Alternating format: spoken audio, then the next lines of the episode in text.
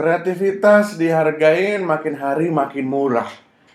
Ini menjadi sesuatu hal yang buat saya juga kenapa ya? Nah, saya merenungkan, saya berpikir dan saya memberi sebutan untuk hal ini adalah inflasi kreativitas.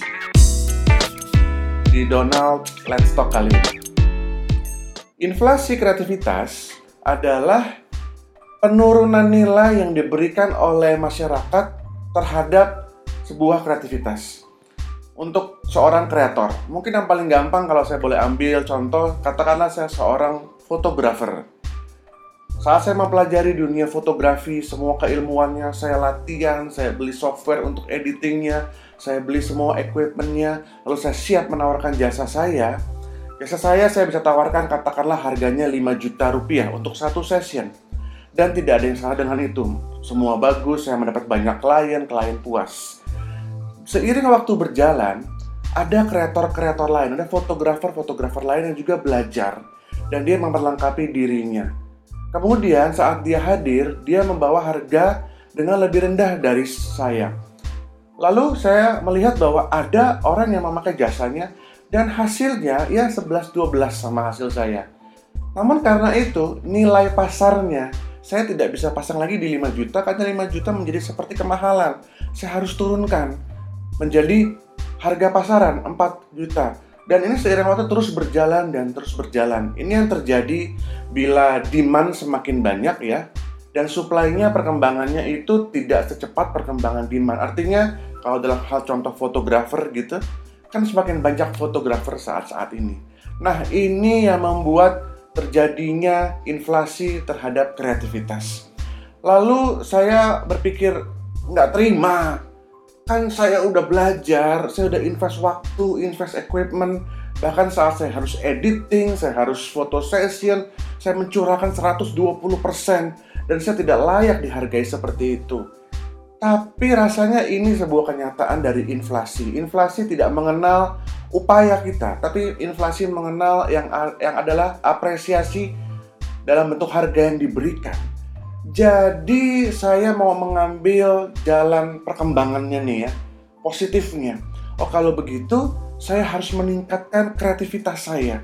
Saya harus keep up the game. Saya tidak bisa memakai sebuah variabel yang sama yang saya pakai di satu tahun dua tahun yang lalu untuk meminta harga kepada pasar tapi saya harus apa meningkatkan ide saya, pendekatan saya, hasil kreasi saya. Dengan kata lain begini, dalam usaha apa pun itu ada dua macam. Ada pertandingan yang harus dimenangkan dan gamenya selesai. Tapi ada juga pertandingan yang tidak pernah selesai. Pertandingan yang harus terus-terus jalan. Contohnya gini, misalnya di tahun 2019 saya dinobatkan sebagai fotografer ter terbaik. Sehingga saya bisa punya harga yang, yang bagus dan mempunyai pasar yang bagus. Tapi itu di 2019 dan itu akan terinflasi, terkoreksi nilainya. Dan kalau saya seiring waktu nggak berkembang, itu akan terus turun, turun, dan turun. Sekalipun saya fotografer terbaik di 2019 contohnya. Apa yang saya harus lakukan? Saya mengerti bahwa dunia kreatif itu bukan masalah memenangkan sebuah pertandingan satu kali, Cuman bagaimana kita bisa terus hadir di posisi di posisi yang kita inginkan secara terus menerus menerus dan terus lagi sehingga saya berpikir oke okay lah saya harus menambah kreativitas saya. Namanya juga kalau mau dilabel, dilabel seorang kreator ya harus punya kreativitas, mencari apa yang baru, cara proses yang baru, ilmu yang baru, approach yang baru, membuat hasil karya yang baru dan setelah melakukan itu saya melihat bahwa memang akhirnya apresiasi itu mulai meningkat lagi. Saya tidak terjebak di dalam arus inflasi kreativitas. Jadi kalau boleh saya simpulkan setelah saya berbicara hampir 5 menit, begini. Ayo sama-sama sebagai teman-teman yang terlibat dalam dunia uh, kreator, kreativitas yang gak hanya fotografer, copywriter mungkin, uh, foodpreneur, dan banyak lagi Ayo kita jangan memakai ilmu yang sudah lewat atau ide yang sudah lewat. Kita berjalan dengan waktu, carilah apa yang terus baru dan baru dan baru. Karena apa? Dengan demikian kita akan terus mendapatkan penghargaan yang layak, kita akan terus diapresiasi. Bukan menggurui, sekedar sharing, namanya juga Donald Mano Let's Talk. Terima kasih.